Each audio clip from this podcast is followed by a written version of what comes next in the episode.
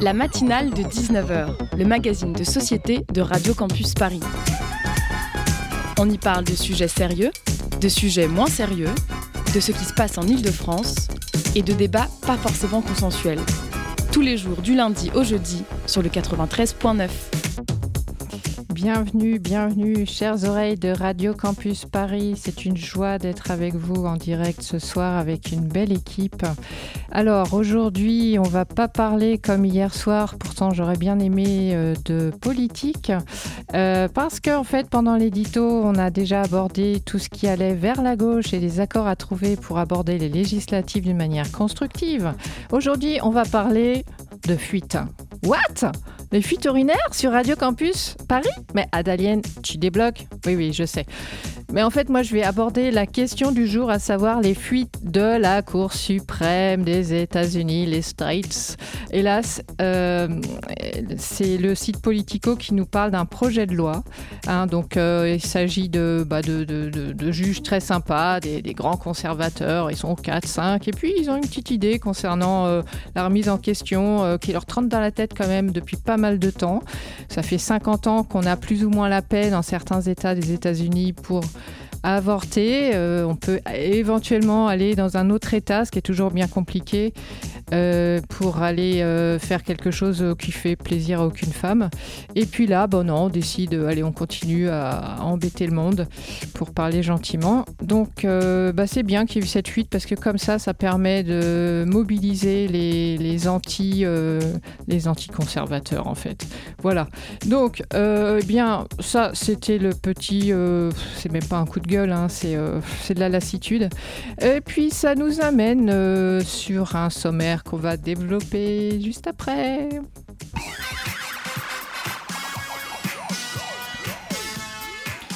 Allez, demandez le programme. Qu'est-ce qu'on a aujourd'hui? Alors, aujourd'hui, on a un grand sujet, génialissime. Bravo pour l'idée d'ailleurs. Hein.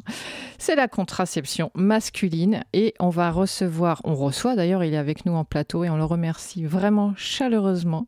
J'ai failli faire une blague, mais je la ferai plus tard. Euh, on reçoit Nicolas Bourbon, membre du collectif Zéro Million, avec charmante co intervieweuse Anna Fino et je la remercie. Ensuite, nous allons aborder euh, dans notre Zoom euh, le concours des talents des cités avec Ahmed Bouzaïd euh, qui va nous rejoindre tout à l'heure au téléphone. Il est responsable de la Task Force Entrepreneuriat.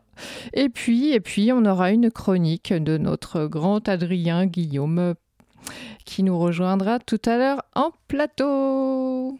La matinale de 19h sur Radio Campus Paris. Et voilà, donc on va commencer. Bonsoir, bonsoir, c'est ton baptême de radio, Nicolas Bourbon. Exactement, c'est ça. Merci vraiment d'être avec nous parce que bah, tu es quelqu'un de, de, vrai. Hein. Tu vas parler de quelque chose qui t'anime. Euh, tu défends l'idée déjà, déjà l'idée mm. de contraception masculine et puis tu euh, tu es drôlement calé sur la question. Hein. Euh, bah, D'abord, euh, merci pour l'invitation. Et puis, effectivement, ben, alors, je ne suis pas tout seul. On est des collectifs. On essaye un peu partout en France de faire parler de la contraception thermique masculine ou testiculaire. il y a un, débat autour de, du mot à utiliser. Et, et, en fait, on essaye d'éviter aussi tout ce qui est un peu héroïsme. Ah là là, un homme contracepté. Enfin, il faut faire très attention à ça c'est tellement un standard que la contraception appartienne aux personnes avec euh, des ovaires que du coup, euh, ben, on a un peu du mal à l'idée de se faire féliciter parce qu'on est contracepté en tant qu'homme. Oui, mais déjà, tout ton langage est très intéressant. tu as parlé d'héroïsme, ensuite tu as parlé d'hommes contraceptés, et ensuite de personnes avec des ovaires. Tout ça, waouh, c'est du pain béni pour euh, tout ce qui est euh, langage, en fait. C'est génial. Alors, la contraception masculine. Donc, on a contraception thermique à l'aide euh, d'anneaux, on va en parler, de slip chauffant, la vasectomie, qui pour certains, certaines n'est d'une contraception. Euh, d'ailleurs, je parlais d'avortement dans l'édito. Euh, personnellement, je ne pense pas que ça fasse partie non plus euh, d'un système contraceptif. C'est une sorte de stade ultime en ce qui concerne en tout cas les ovaires, comme tu disais tout à l'heure, les personnes qui ont des ovaires. et on a aussi injection de testostérone.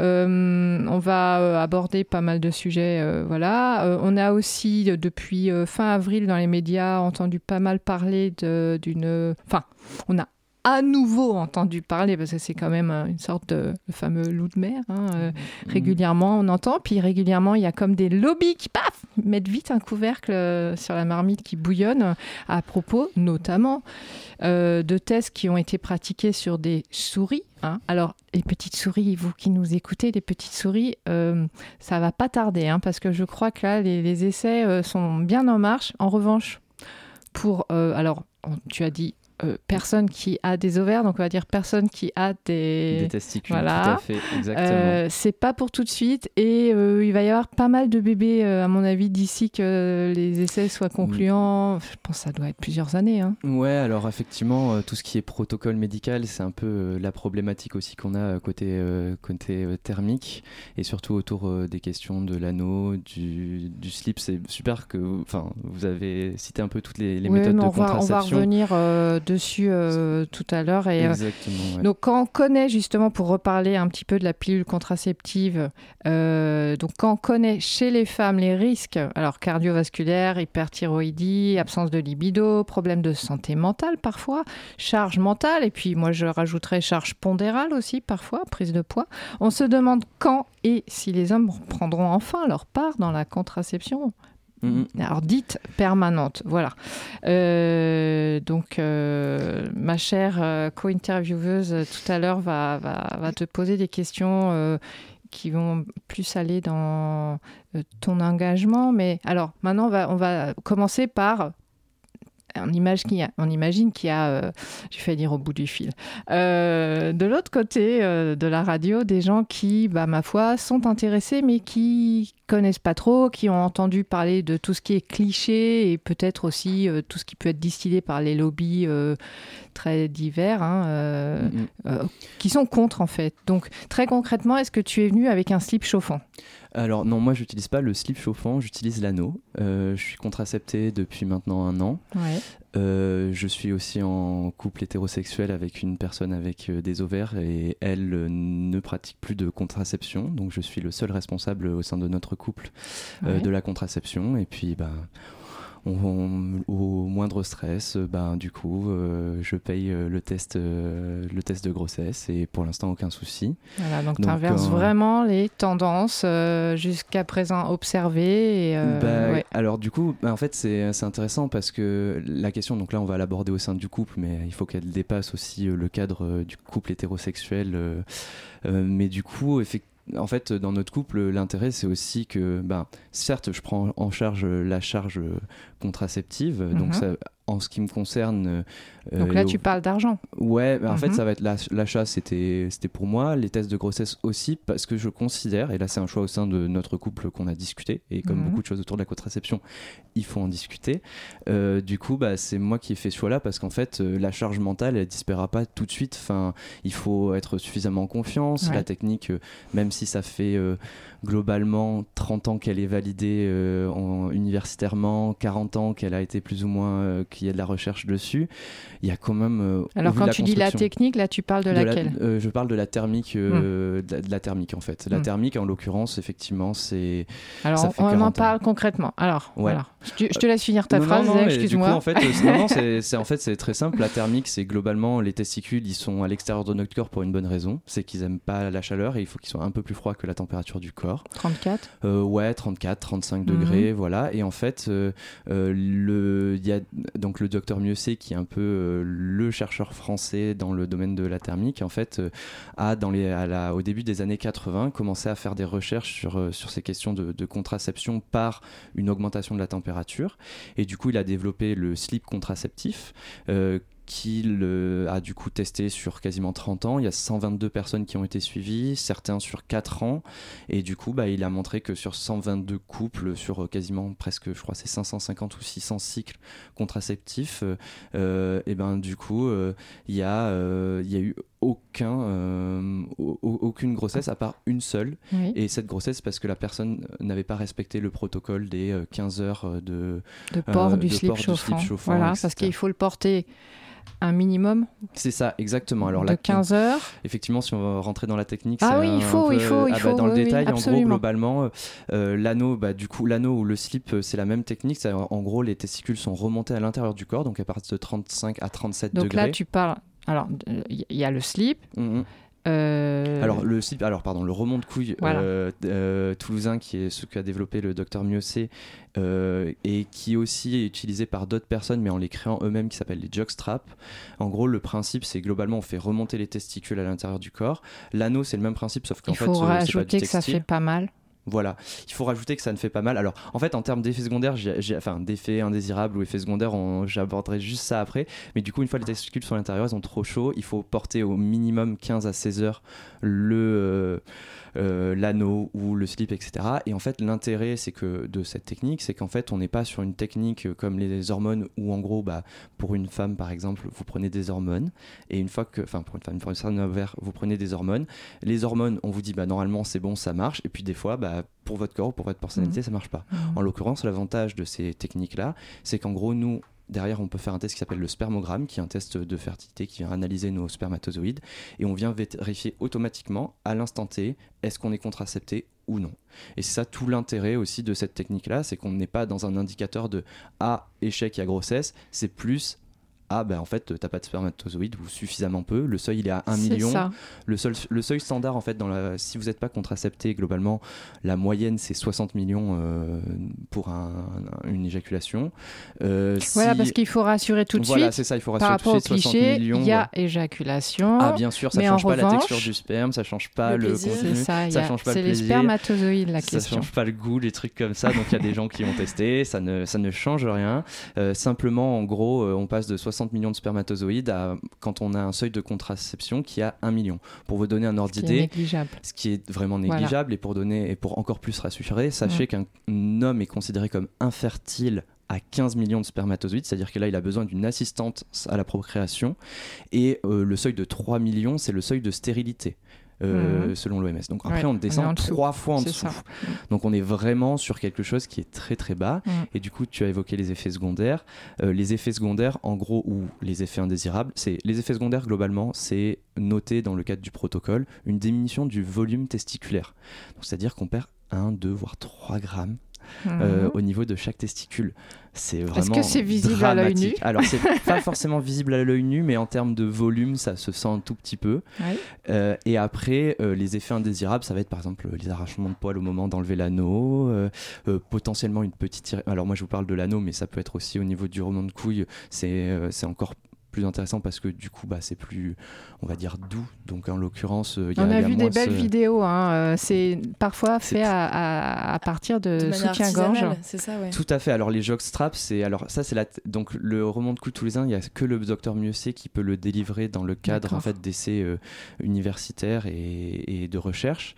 Le jockstrap en fait c'est c'est de la encore de contrefaçon chinoise en fait non non c'est du do it yourself donc en fait c'est des gens qui apprennent à partir de chutes euh, de, de textiles, de, euh, de soutien-gorge, de choses comme ça, à, à, coudre en fait. Donc il y a des ateliers couture qui sont organisés. Ça crée une nouvelle lingerie, je trouve. Et ça crée une nouvelle lingerie, exactement, tout à fait. Entrepreneur, entrepreneuse, il y a de l'idée. Ouais, ouais, bah, c'est ça. Alors, en, alors après, derrière euh, tous ces mondes-là, c'est un peu aussi au départ une dynamique libertaire, donc mm. avec l'idée de désobéissance vis-à-vis de, de, des contraintes sur le contrôle de, la, de la natalité, du contrôle euh, aussi euh, du corps des gens. Donc euh, en l'occurrence là, l'anneau dont je vous parle et la, toutes les techniques en fait de contraception thermiques, en tout cas, ne sont pas autorisés en fait par la NSM. Il n'y a pas eu de, il a pas de marquage européen sur les produits pour s'assurer. C'est pas labellisé, etc. Donc on peut, en théorie, depuis le 10 décembre, notamment pour l'anneau, il y a interdiction de vente. Mhm. Maintenant, derrière, la plupart des utilisateurs, et au vu des, de la recherche, et ça fait 40 ans, et tu l'as évoqué tout à l'heure, l'idée que c'est un peu un serpent de mer, on le voit, enfin, on nous parle toujours de pilules contraceptives qui va arriver. Je pense que vous pouvez remonter dans les archives de la plupart des journaux comme Le Monde, Libération, etc.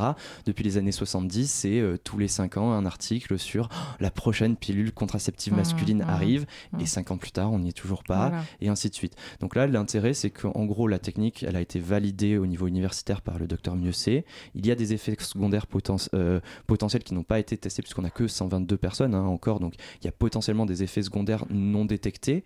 Mais derrière, en fait, la plupart des gens, euh, le jockstrap, la contraception thermique, ça fait des années qu'ils l'utilisent. Et en fait, c'est des gens qui décident de le faire quoi qu'il arrive, parce que, en, quoi qu'il arrive, en sachant que ça reste quand même limité, hein. mm. le cancer des testicules, ça a été prouvé que non.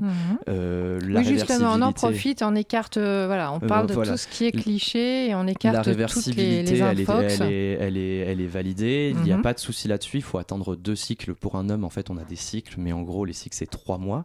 Donc, deux cycles, c'est six mois avant de euh, vouloir à nouveau procréer, parce qu'il y a une modification, en fait, du génome dans les spermatozoïdes. Mm-hmm. Donc, donc globalement, c'est tout le protocole, il est validé. Alors, il a été validé sur des personnes autour d'un standard parce que d'un point de vue médical, il y a énormément de standards qui sont posés pour la sécurité. Mhm. Maintenant, bah, du coup, euh, pour beaucoup d'entre nous qui se contraceptent et qui sont militants, bah, en fait, c'est une forme de désobéissance vis-à-vis des autorités sanitaires parce qu'en fait, la technique, elle, elle, existe, elle pourrait être validée, elle pourrait être marquée. Le seul problème, c'est qu'il n'y a personne qui souhaite investir euh, un million d'euros dans la contraception thermique. Justement, tu parles de, de militante et donc militant dans dans un, collectif. Mm, mm. Euh, est-ce que tu, tu, peux nous en parler un peu de ton mouvement militant? Alors, euh, le, mouvement militant, en l'occurrence, c'est euh, nous, on, a un collectif sur Paris qui s'appelle Zéro Million, mais après, il existe des collectifs un peu partout en France qui se montent. Et en fait, c'est comme ça que ça, ça, fonctionne beaucoup. En fait, hein. c'est avec le do it yourself, c'est vraiment des ateliers de gens qui se mobilisent. Donc, il y a Garcon sur Toulouse, il y a notamment les Thomas Boulou en Bretagne, va y avoir Tresticule qui s'est monté là sur, sur Marseille. Donc, en gros, c'est des collectifs d'hommes qui sont contraceptés, qui utilisent euh, différentes techniques. Ça peut être le jockstrap, ça peut être euh, l'anneau, ça et, et, même le slip chauffant dont j'ai rapidement abordé. L'idée, c'est en fait un slip avec euh, une résistance chauffante qui fait monter la température dans, dans le glaçon à 41 degrés. Donc toi, c'est toi qui l'as fait toi-même? Alors moi, en l'occurrence, je suis sur l'anneau, donc je l'ai acheté. Alors, on va reparler de tout ça après la pause musicale. Mmh, hein. je vous annonce Sister to Sister de love is Cried all over you. Slow down, now we've grown. Let's start new.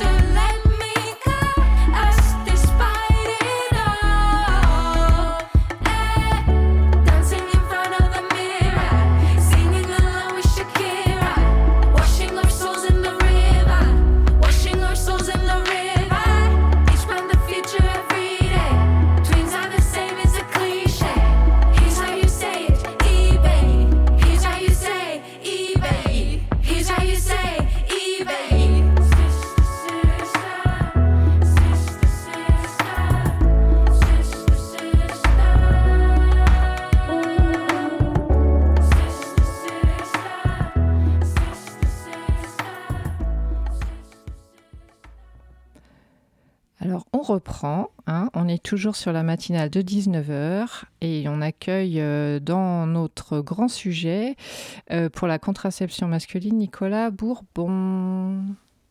La matinale de 19h sur Radio Campus Paris. Donc Nicolas, on était en train de, bah, dégrainer en fait tout ce qui existe pour l'instant en contraception masculine. Euh, donc on va aborder euh, vasectomie et injection de testostérone. Ça peut faire très peur. Oui, oui, je comprends. Bah, alors euh, d'un côté, alors on va parler euh, des injections de testostérone, c'est quand même euh, quelque chose qui, fonctionne bien, c'est bien géré. au niveau des effets secondaires, bon, il y en a, il y en a quelques-uns, mais c'est pas catastrophique. La pilule hormonale, c'est pour ça qu'elle n'arrive pas non plus, c'est qu'en fait notre foie en fait vient casser la, testostérone. Donc en fait, c'est pour ça qu'il n'y a jamais eu de pilule hormonale. Et tu évoquais récemment euh, la euh, les articles qui disaient ah euh, la contraception masculine bientôt pour demain tu parlais des souris bah là en l'occurrence c'est pas sur les hormones que ça joue ça joue sur un acide qui permet de fixer une on étape n'a pas parlé de la vitamine A ouais et en fait c'était un, tout petit élément donc voilà j'y viens parce que c'est lié à l'aspect hormonal. Donc il existe quelques stratégies hormonales. Après je suis pas du tout expert sur cette contraception là sur la vasectomie, en revanche, euh, bah, du coup, effectivement, tu évoquais l'idée que pour certains, c'est pas vu comme une, méthode de contraception. Euh, la question, c'est est-ce que pour vous, la ligature des trompes est une forme de contraception ou non? Parce que si c'est le cas, bah, c'est la même chose pour la vasectomie. Bah, ça va être une question, pardon, ça va être une question de est-ce que c'est définitif, voilà, c'est ça? Alors en l'occurrence, alors pendant un temps, la ligature des trompes était non réversible, mm. donc effectivement, c'était considéré comme une méthode de quasi-stérilisation. Après, sachez que malheureusement, hein, la ligature des trompes, euh, il y a quand même un taux euh, potentiel, enfin, c'est pas d'échec, mais il y a quand même un risque de grossesse, mhm, même mhm. s'il est extrêmement faible, ça peut quand même arriver. Euh, et ben en fait, c'est à peu près pareil pour la vasectomie, c'est-à-dire que la vasectomie, en fait, globalement, c'est euh, une méthode qui pourrait être considérée comme euh, définitive, mais de plus en plus, comme la ligature des trompes, il existe des opérations euh, de réversion. alors, le taux de réussite au-delà de deux ans est en, globalement en, en chute, mais c'est pas si définitif que ça. Voilà. D'accord. Alors avant de laisser la parole à Anna pour euh, te poser des questions euh, à toi mm. euh, sur ton parcours, par exemple, j'ai une question de la part d'un auditeur hein, mm-hmm. qui s'appelle Franck, qui a une question concernant qu'est-ce qui se passe quand on met l'anneau et qu'on a une érection? Ah, c'est une, une, excellente question. Alors souvent, euh, nous, dans notre collectif, on, reçoit ce genre de questions un peu, notamment liées à la sexualité. Mm. Euh, en fait, euh, globalement, l'anneau, il est en silicone. Donc, mm-hmm. il est bien extensible. En fait, l'intérêt, c'est juste qu'il soit suffisamment rigide pour éviter que les testicules redescendent en fait dans leur poche et en même temps euh, il est suffisamment lâche pour qu'en fait euh, globalement il puisse euh, s'écarter et on puisse tirer dessus. Donc faut vraiment le voir comme un joint en silicone. Mhm. l'équivalent d'un joint en silicone vous pouvez un peu tirer dessus. Bah, c'est de la même manière. Donc en fait quand vous avez une érection oui c'est un peu gênant parce que c'est un petit peu contraignant, mais c'est pas forcément euh, aberrant. Et sachez qu'il y a des personnes qui l'utilisent aussi euh, bah, pour des pratiques sexuelles. Euh, j'en étais sûr. J'en étais sûr. Bah forcément, on expérimente. Merci beaucoup pour toutes ces réponses déjà. Et là, hop, c'est Qu'est-ce que tu répondrais aux, aux, mecs qui sont un peu frileux à l'idée de porter 15 heures par jour l'anneau? Alors, euh, non, c'est une excellente question, effectivement. Alors, euh, je pense que derrière, il faut... déjà, on va partir de, en tout cas, de ce que moi je considère et qu'au sein du collectif est un peu, est un peu partagé, c'est qu'en fait, euh, la contraception, déjà, c'est un choix individuel. Ça devrait être un choix individuel. Trop souvent, c'est écarté comme, bah, c'est la fille qui s'en occupe ou le préservatif. Alors le préservatif, effectivement, c'est très bien et c'est tout à fait normal de le garder parce que n'oublions pas, il faut se protéger des MST et des IST. Donc euh, ne, ça ne veut pas dire qu'on n'utilisera plus le préservatif. C'est plus que dans un cadre d'une relation suivie, on va dire, où on souhaiterait arrêter euh, le préservatif, que ce soit en relation ouverte, en polyamour ou en, ou en couple hétérosexuel euh, classique.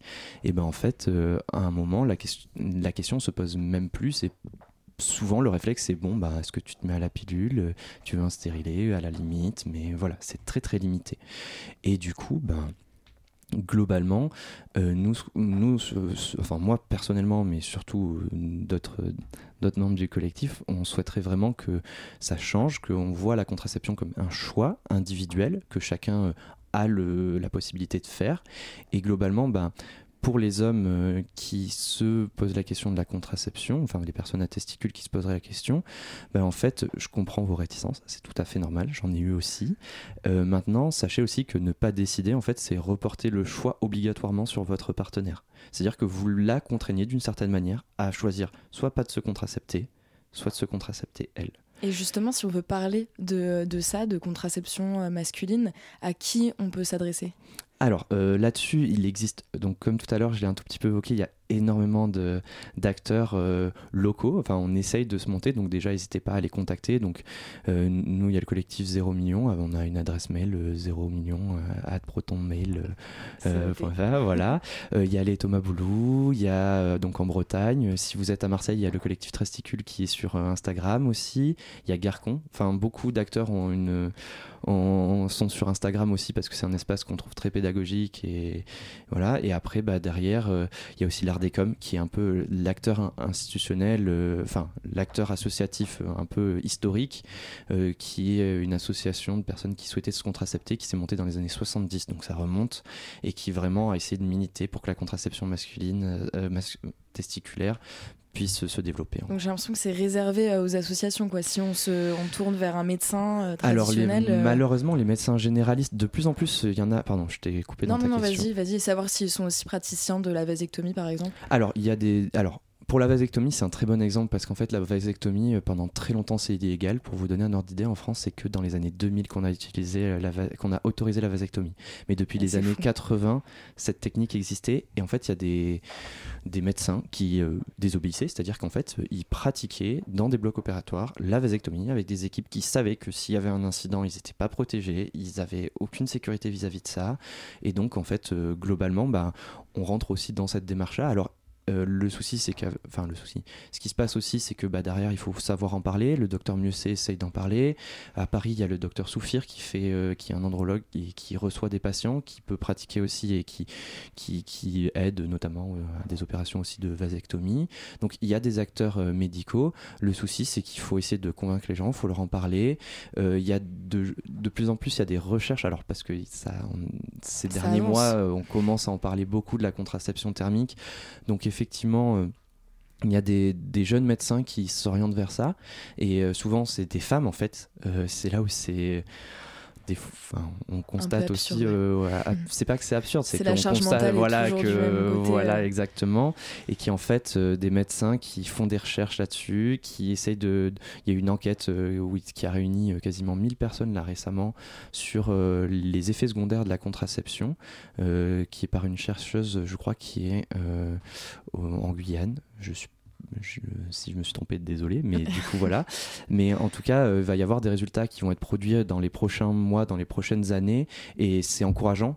Euh, maintenant, euh, après, dans les acteurs médicaux, bah, vous pouvez en parler à vos médecins généralistes. Il y a certains urologues qui sont au courant, et on n'en parle pas assez, mais l'urologue, c'est l'équivalent du gynécologue pour un homme, et normalement, on devrait aller le voir. On ne devrait pas attendre d'avoir un problème. Et andrologue? Alors, les andrologues, c'est plus large, c'est c'est l'ensemble. L'appareil génital. Ouais, en fait, c'est hormonal aussi, donc c'est mm. des questions euh, liées directement aux hormones, pas, euh, on va dire, à la tuyauterie. Euh, du coup, voilà. Euh, non, mais c'est vrai qu'il faudrait voir tous ces médecins, mais du coup, voilà, c'est pas quelque chose qui est très diffusé. Et là où est le problème aussi, c'est pour ça que des acteurs, même si euh, certaines contraceptions pouvaient exister, des acteurs économiques historiques ne se lancent pas. Euh, c'est aussi parce que ben, le modèle économique, c'est lequel? Un anneau, ça s'achète une fois. ça fait un an que j'ai le même. J'ai toujours pas cassé, toujours pas en mauvais ah, état. Est-ce qu'il y a plusieurs tailles aussi Oui, il y a tout à fait. Euh, il, y a, plusieurs tailles. Il y a un guide pour choisir sa taille euh, qui a été produit. Il y a tout plein de vidéos. C'est hyper pédagogique. L'entreprise qui a développé euh, l'Andro Switch, donc qui s'appelle Torem, a à, vraiment euh, un mode d'emploi. Voilà, il y a tout un mode d'emploi, il y a tout plein d'explications. Il référence aussi euh, toutes ces informations. Si vous voulez vous renseigner et si vous avez des questions, n'hésitez pas aussi à aller sur Slow Contraception, qui est un média qui s'est construit autour de, ces questions-là. Maintenant, il y a les acteurs, enfin, les acteurs associatifs sont souvent des acteurs institutionnels sur lesquels euh, moi je peux que vous conseiller de, vous tourner. Et puis, bah, du coup, pratiquer aussi la désobéissance contraceptive, on en a besoin. Ça donne envie. Et dernière petite question, je suis très curieuse de savoir euh, si tu en parles autour de toi et comment t'es perçu et est-ce que aussi ça change en fonction de si tu en parles euh, enfin voilà, en fonction du genre, est-ce que tu passes, en parles à des personnes euh, avec des ovaires ou des testicules Est-ce que tout à fait, tu es perçu différemment? Alors euh, déjà, les personnes qui sont tout de suite intéressées, qui ont discuté, malheureusement, alors moi je trouve ça malheureux parce que c'est des personnes à ovaires principalement. C'est-à-dire que en fait les, femmes vont poser plein de questions, vont vouloir renseigner, trouvent ça génial et vont essayer d'en parler à leurs amis hommes ou à testicules. Et malheureusement, bah, c'est très majoritairement ça. Moi j'essaye d'en parler beaucoup, mais convaincre les gens c'est compliqué, puis c'est de l'intime, donc je peux pas forcer la situation. Il y a un autre aspect, c'est qu'on parle de testicules, on parle de pénis, et on n'en parle pas de manière à dire ouais moi j'ai la plus grosse. Du coup c'est gênant pour beaucoup d'hommes qui n'ont pas forcément l'habitude, moi c'est ce que je constate. Et puis après il y a aussi un, il y a quand même une question euh, de génération, c'est-à-dire que bah, ce qu'il faut voir et il faut pas le retirer non plus, et c'est très très important. J'en ai pas parlé avant, mais euh, à nouveau c'est un choix individuel et il faut pas nier que de toute façon euh, la pilule contraceptive et les méthodes contraceptives ont permis aux femmes une émancipation sexuelle qui était plus que nécessaire et qui leur a permis de, d'être plus libre dans plein d'autres aspects dans la société. Et du coup, euh, il faut pas enlever ça non plus aux femmes. Il faut pas dire la solution parce qu'il y a peu d'effets secondaires, c'est celle-là. Non, c'est une solution individuelle. Et après, ça se renégocie dans le cadre du couple, ça se rediscute à ce moment-là. Donc la révolution, elle se fait ensemble. Exactement. Voilà. Donc merci infiniment. Merci encore euh, pour euh, ta présence. dont je rappelle ton nom, hein, Nicolas Bourbon. Et tu es membre du collectif Zéro Million. Merci beaucoup à aussi, euh, Fino, euh, pour euh, toutes tes super questions. Restez à l'écoute. Après la musique, on se retrouve pour un autre sujet.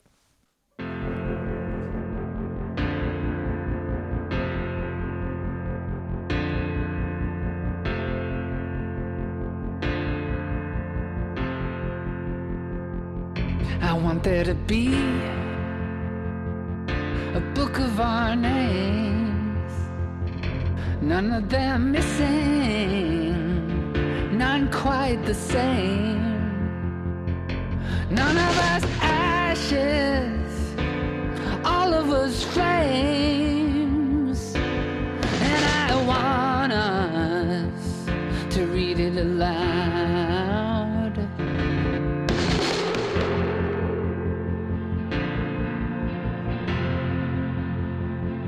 I want it to tell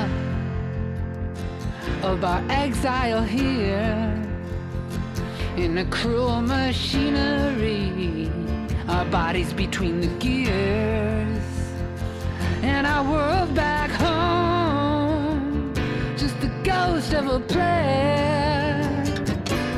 And I want us to read it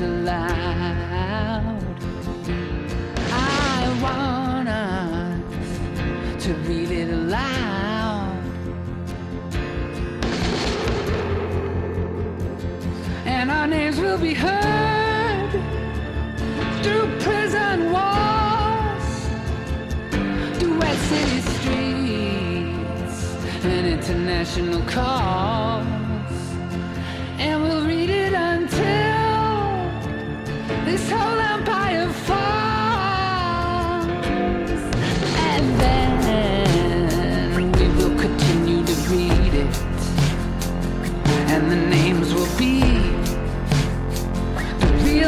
ones that are ours, not the ones given us by the enemy powers, but the ones that we know in our bones and our bowels, and they'll be said out loud and repeated.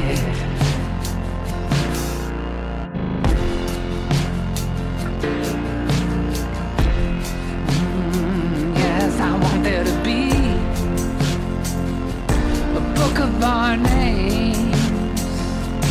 None of us missing, none exactly the same. None of us ashes, all of us flames.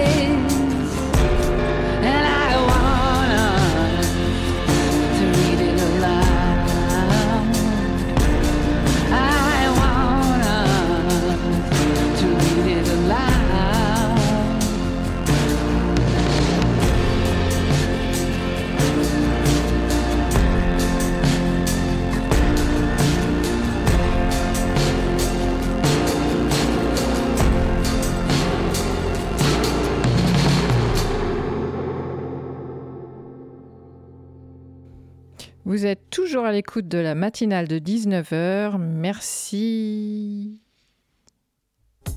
Le Zoom dans la matinale de 19h.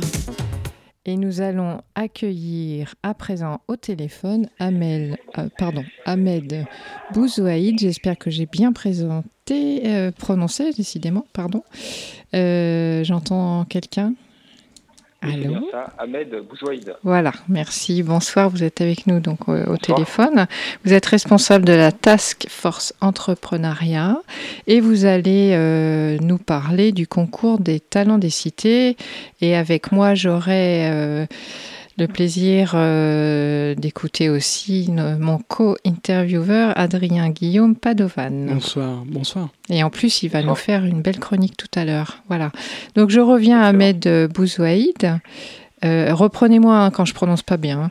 N'hésitez bah, pas. C'est parfait. Bon, euh, tout va bien, parfait. Donc là, on est à la 21e édition euh, d'un bah, d'un concours hein, qui s'appelle le Talent des cités, qui est euh, à présent, puisque ça n'a pas toujours été le cas, puisque les ministères euh, changent, ce sont comme des blobs un peu, hein, ils changent de nom, ils changent de, de matière, et donc actuellement c'est le ministère chargé de la ville et la BPI France qui lance, qui lance cette nouvelle édition. Et les inscriptions seront ouvertes, enfin elles sont ouvertes d'ailleurs depuis le 2, voilà, pour deux mois. Voilà. Et donc il y a plus de 20 ans que cette initiative euh, a vu le jour. Donc euh, à l'époque c'était le ministère de la cohésion des territoires et des relations avec les collectivités territoriales. C'est un tremplin pour euh, les futurs entrepreneurs des quartiers prioritaires de la ville, comme on les appelle, avec un bel acronyme, un QPV. Et aujourd'hui, c'est soutenu par le ministère, donc je l'ai déjà dit, chargé de la ville. C'est financé et piloté par BPI France dans le cadre du programme Entrepreneuriat pour tous, qui fédère les acteurs de la dynamique entrepreneuriale des quartiers. Donc là, je suis en train de dire des lignes euh, très officielles. Et ce concours a pour objectif de valoriser l'initiative des entrepreneurs des quartiers prioritaires, hein, comme on dit, et de l'écosystème de la création d'entreprises. Et chaque année, une trentaine de créateurs d'entreprises sont mis en lumière parce qu'ils incarnent l'énergie entrepreneuriale des territoires. Moi, j'ai une idée qui me vient tout de suite. Je voudrais savoir ce que sont devenus les lauréats et euh, même si le texte que je viens de lire euh, n'intègre pas du tout euh, la révolution genrée, c'est-à-dire que tout est au masculin, j'aimerais savoir s'il y a des lauréates et des lauréats dont on peut parler grâce à vous ce soir. et bienvenue. Ah, super. Mais en tout cas, la, présentation est, hyper claire. Je vous en remercie. Euh, bah oui, on, est quasi, je pense qu'on a la parité, voire plus de femmes, hein, si, je ne dis pas de bêtises. Euh, c'est pas visible dans le texte. on, a, 600 lauréats, mais il faut bien que je dise quelque chose. Oui, bien sûr. Donc, on, a, on a aujourd'hui 600 lauréats. Euh, je crois qu'on a à peu près 3500 emplois consolidés. on a lancé une étude en 2019 qui est déjà pas mal du tout. Et euh, on consolidait 100 millions d'euros de chiffre d'affaires également. Alors là, vous me dites des chiffres, des chiffres, des chiffres. D'accord On commence par les chiffres. Ce que je pense, c'est concret. Hein. Si on parle mhm. d'entrepreneuriat, c'est bien de dire que finalement, l'entrepreneuriat des quartiers, euh, c'est aussi, euh, il contribue au développement économique local et plus largement au développement économique de la France. Oui, alors. Justement, vous venez de dire euh, développement économique local. Euh, c'est vrai qu'un des critères euh, que j'ai lu et retenu, c'est l'action observée sur justement un quartier, puisque pour l'instant on a retenu les termes de quartier, de territoire, bon, ça c'est un autre débat. Il n'y a pas un peu plus large? Est-ce que c'est vraiment un critère qui peut être rédhibitoire s'il euh, n'y a pas une action exercée sur le local? En fait, concrètement, le, concours s'adresse à, finalement notre ambition dans le programme Entrepreneur pour tous, c'est de soutenir l'entrepreneuriat dans les quartiers de la politique de la ville, les territoires prioritaires. Mhm. Maintenant, euh, on a deux cibles, euh, on va dire les entrepreneurs, femmes et hommes, qui sont issus de ces territoires-là mhm. ou qui créent dans ces territoires. il faut qu'ils soient accompagnés aussi, hein, déjà. Exactement. Ça, mhm. c'est très important. Il faut savoir, pour vous donner des chiffres, en France, sur 10 créations, euh, ben, on en a seulement 3 qui sont accompagnés. Et quand on sait à quel point, euh, finalement, l'accompagnement contribue à, la pérennité de ces boîtes créées, euh, vraiment, nous, on, est des fervents défenseurs des, des réseaux d'accompagnement et toutes les associations qui finalement qui se dévouent à la réussite des entrepreneurs. Alors vous venez de dire qu'il y en avait que trois. Alors vous pouvez reprendre la phrase que j'ai n'ai pas tout compris là. Donc sur sur dix créations, il y en a seulement trois qui sont accompagnées. D'accord. Très bien. Donc, c'est-à-dire il y en a sept autres euh, qui euh, pourraient bénéficier d'un accompagnement et euh, ça ferait véritablement un effet levier sur, sur leur réussite, leur chance de pérennité, etc.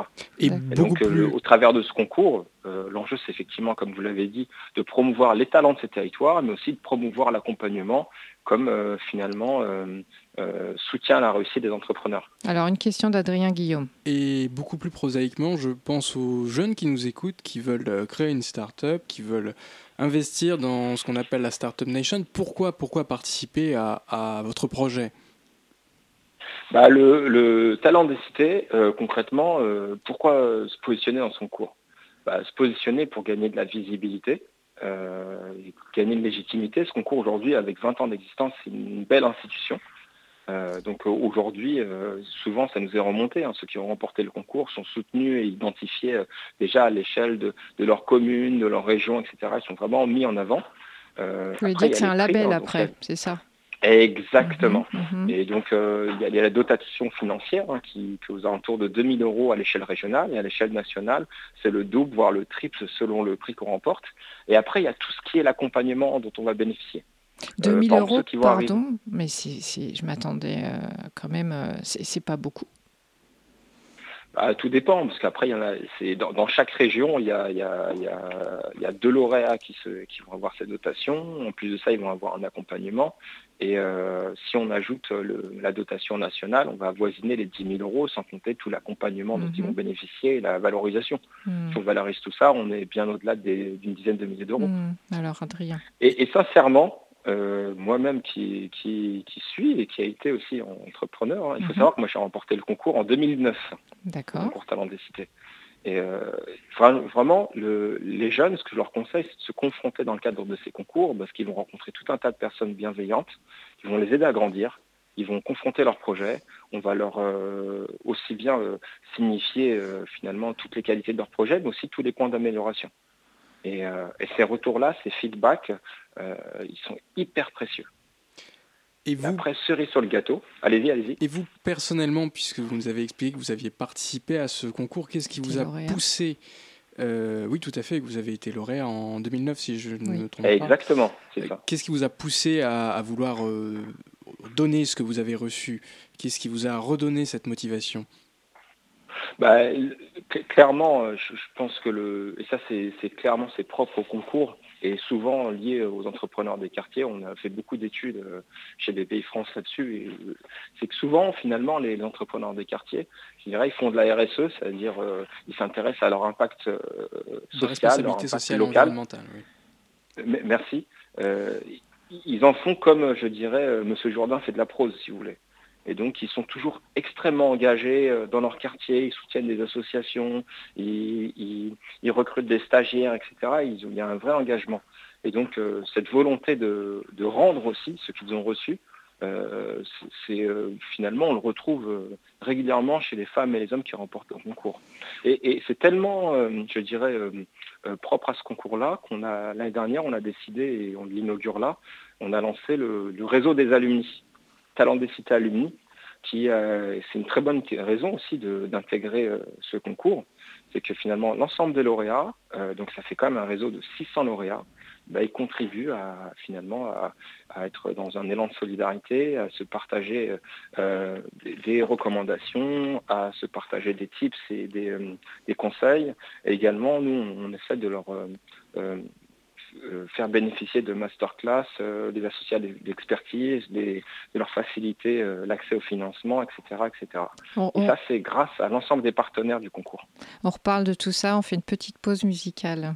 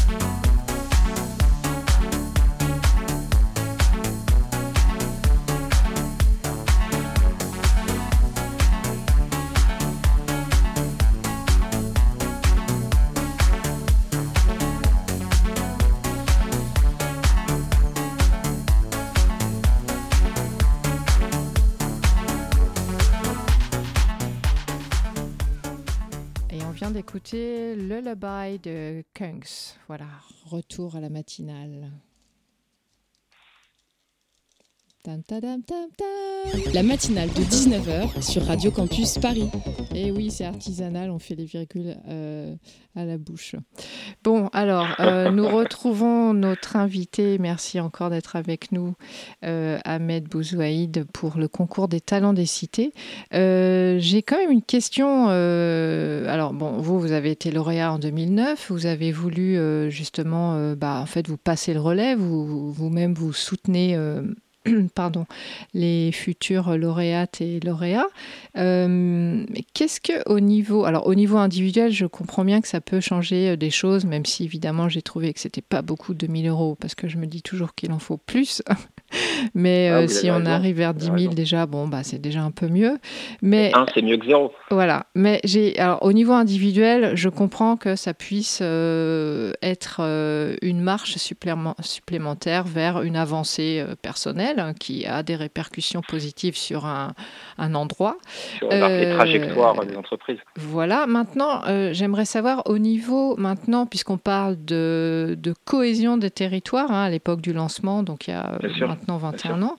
Qu'est-ce que ça a changé très concrètement, cette espèce de maillage en fait? Est-ce que vraiment, clairement, pour parler euh, clairement, c'est de la poudre aux yeux ou est-ce que vraiment il y a un changement, je ne sais pas, même urbanistique, euh, philosophique, sociologique, euh, sortons les grands mots, voilà, concrètement, au niveau de, du pays moi, je dirais deux choses. La première, je ne sais pas s'il faut, euh, enfin, les changements euh, des quartiers, il faut qu'elles reposent essentiellement sur, sur les entrepreneurs, mais euh, effectivement, pour moi, ils sont un signal fort. ils sont aussi un symbole. Mhm, mhm.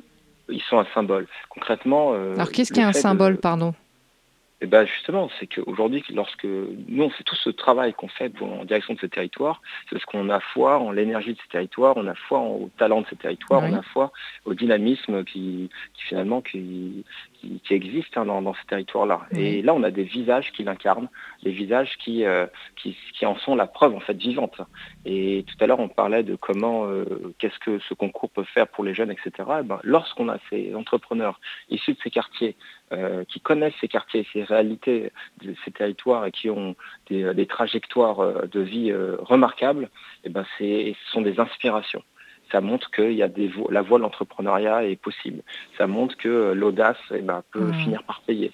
Ça montre que... Euh, il faut oser. Euh, ouais, exactement, qu'il faut oser et que, et que souvent on parle des trains qui sont, je dirais, en retard. Et là, pour le coup, mmh. pour le coup, et ben là, on va essayer d'insister sur tous ces beaux profils qui, qui, sont autant de visages de la France et qui ne sont pas promus, pas mis en avant. Et nous, on veut finalement proposer cette plateforme pour, euh, pour les promouvoir et, euh, et aussi dire qu'ils font partie de, du pays. finalement du pays et plus que ça, hein, de, de l'avenir. Ils écrivent l'avenir. Dans l'espace et dans le temps. Alors, j'ai une question. Euh, donnez-nous un exemple concret euh, d'une idée qui a été récompensée. Alors, si vous voulez la vôtre, si c'est ce qui vous vient en premier à l'esprit. Non, non, non, non, non. Euh, je, un vous projet. de. Pour les futures personnes qui, qui, justement, à qui il manquerait quelque chose d'un peu concret pour se lancer et qui hésitent encore. Tout à l'heure, je regardais sur un réseau social dont je tairai le nom, mhm. euh, un poste d'un entrepreneur qui a remporté. Talent des cités, mhm. qui s'appelle Mohamed Erafi. Il a une histoire juste incroyable et il a lancé un projet qui s'appelle Gravipack. Euh, et en fait, concrètement, il a inventé un procédé. Euh, ce sont des espèces de, de, de, comment dire, en fait, d'espèces de, c'est pas du fer forgé, en tout cas un, un, un dispositif qu'on met sur les anses des sacs à dos et qui permet de réduire de 90% le, le, poids du sac à dos. Mhm. Aujourd'hui, c'est donc il a remporté le concours il y a deux ans maintenant, et aujourd'hui il déploie, déploie à l'international. Il travaille avec euh, euh, l'armée française, il travaille avec Decathlon, il travaille avec euh, tout un tas de partenaires. Donc il est sorti de ce fameux euh, quartier, comme on a toujours tendance à l'appeler. Ben, merci infiniment, merci beaucoup. bonne chance à tous les futurs lauréats et lauréates. Et puis, et puis à bientôt. Merci bien d'être venu nous parler de ce concours des talents des cités. On le rappelle, hein, c'est jusqu'au début juillet. Inscrivez-vous, n'hésitez pas. Et puis euh, voilà, merci beaucoup Ahmed Bouzouaïd. Merci infiniment. Merci infiniment, très belle fin de journée. Au revoir. Merci, au revoir.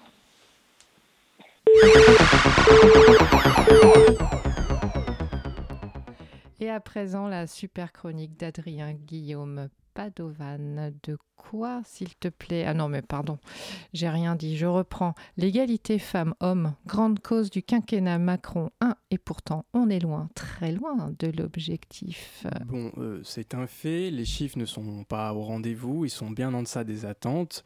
Quelques exemples très simples, tout d'abord un pour commencer, le nombre de femmes à la tête du CAC 40, donc les fleurons économiques français, est au niveau mirobolant de 1.